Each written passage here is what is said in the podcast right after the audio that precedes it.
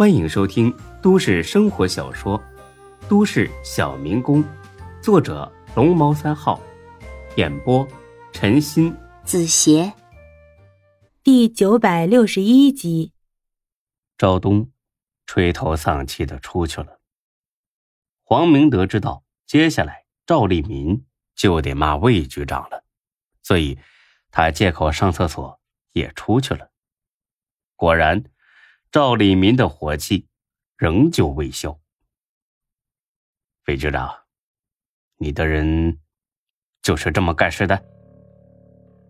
赵书记，我无话可说了。是我工作不到位，我向您和县委检讨。向我检讨有什么用啊？你觉得赵东这是第一次徇私枉法吗？谁向那些受了委屈又没处说的当事人检讨？嗯，你如何弥补对他们造成的伤害？赵书记，我错了，我回去之后，马上在全局进行一次排查，把赵东这种害群之马全部踢出公安队伍。这是打算亡羊补牢？你不觉得有点晚了吗？魏局长那叫一个无奈。他自己是军队专业干部，有原则有信念，十分廉洁奉公。可他能管得住自己，管不了别人呢。所以出了这种事儿，他也很无奈。赵书记，您消消气，您说怎么办？我全听您的。查，彻查。像赵东这样的，有一个算一个，全部踢出去。我提醒你啊，要是碍于情面不敢下狠心，那我就得给你好好说道说道了。魏局长心里又是咯噔一下。赵立民虽然才来了不到一年，但作风强硬，说一不二。要是真惹急了他，自己局长的位子怕是不保。赵书记，您尽管放心，我要是办不好这件事，不用您说。我自己打辞职报告。好，有这个决心就好啊，老魏啊，别怪我不给你留面子。我不是冲你，实在是这件事影响太大了，稍有不慎，咱们都吃不了兜着走。这就是领导的手段了，又打又拉，让你又爱又恨。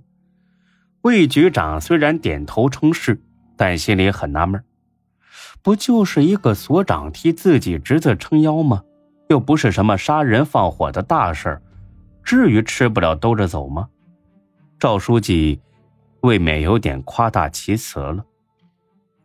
赵立民看他这副模样，呵呵一笑，递过一根烟来。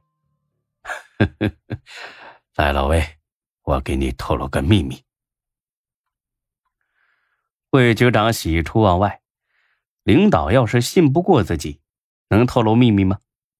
就这一句话，他心里先前的不悦全部一扫而光，主动凑了过去。哎，你说，你肯定觉得很纳闷不明白我为什么会这么关心这件案子，对吧？魏局长毫不犹豫的点了点头，因为他确实很纳闷如果是大案，赵立民关心一下。也说得过去，可现在不过是砸了几块玻璃而已，又没有人员伤亡，经济损失也不大，压根就是一个普通的不能再普通的小案子。赵立民没道理关注啊！可他不但关注了，而且大发雷霆，借着这案子大做文章，这实在不合理。不瞒您说，赵书记，我还真挺纳闷的。难道您是出于保护投资者的目的吗？毕竟黄总他们接手了蓝天大酒店，也算是解决了几十个员工的就业问题，消除了他们聚众闹事的隐患。别瞎猜了啊！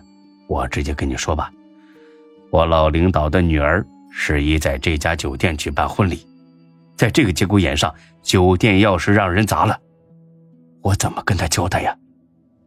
魏局长听了，恍然大悟：“您是说钟厅长的女儿要在蓝天大酒店结婚？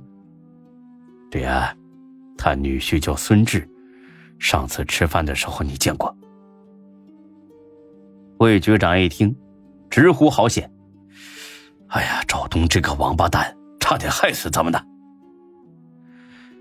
所以我才这么生气。老魏啊，我知道你这个人是十分有原则的，业务能力也很强。不瞒你说，上次吃过饭之后，钟厅长对你很有好感呐。这就是赵立民编出来的了。反正魏局长也没机会亲自去求证。啊，是吗？是啊，他说你这个人一看就很正派，所以肯定能做到秉公执法。还跟我说应该重用你这种干部，好好的为群众多办实事。哎呀，钟厅长真是过奖了。过奖好啊，多少人做梦都想被他夸奖几句呢。你也知道，钟厅长在省里和市里人脉关系非常广，要是得到了他的赏识，害怕以后得不到提拔吗？这个道理不用我说，你也懂得吗？赵立民给魏局长画了一张空饼。但是把魏局长给馋坏了，因为只有闲官小的，从来没有闲官大的。当然，从另一个角度来说，官越大，能为群众办的事也就越多。人家这不叫升官发财，这叫什么？这叫有上进心。周书记，这事还得麻烦您在钟厅长面前多美言几句啊。哎。你放心，啊，就咱们哥俩这感情，该说的我自然会说。可巧妇难为无米之炊啊，我总不能平白无故把你夸一顿吧？钟厅长这个人最务实，这样会适得其反，引起他的反感。哎，那您说我该怎么办？这个，哎。我记得前一段时间你跟我提过，说想联合企业搞一场应对突发事件的演练，对吧？啊，是，有这个打算。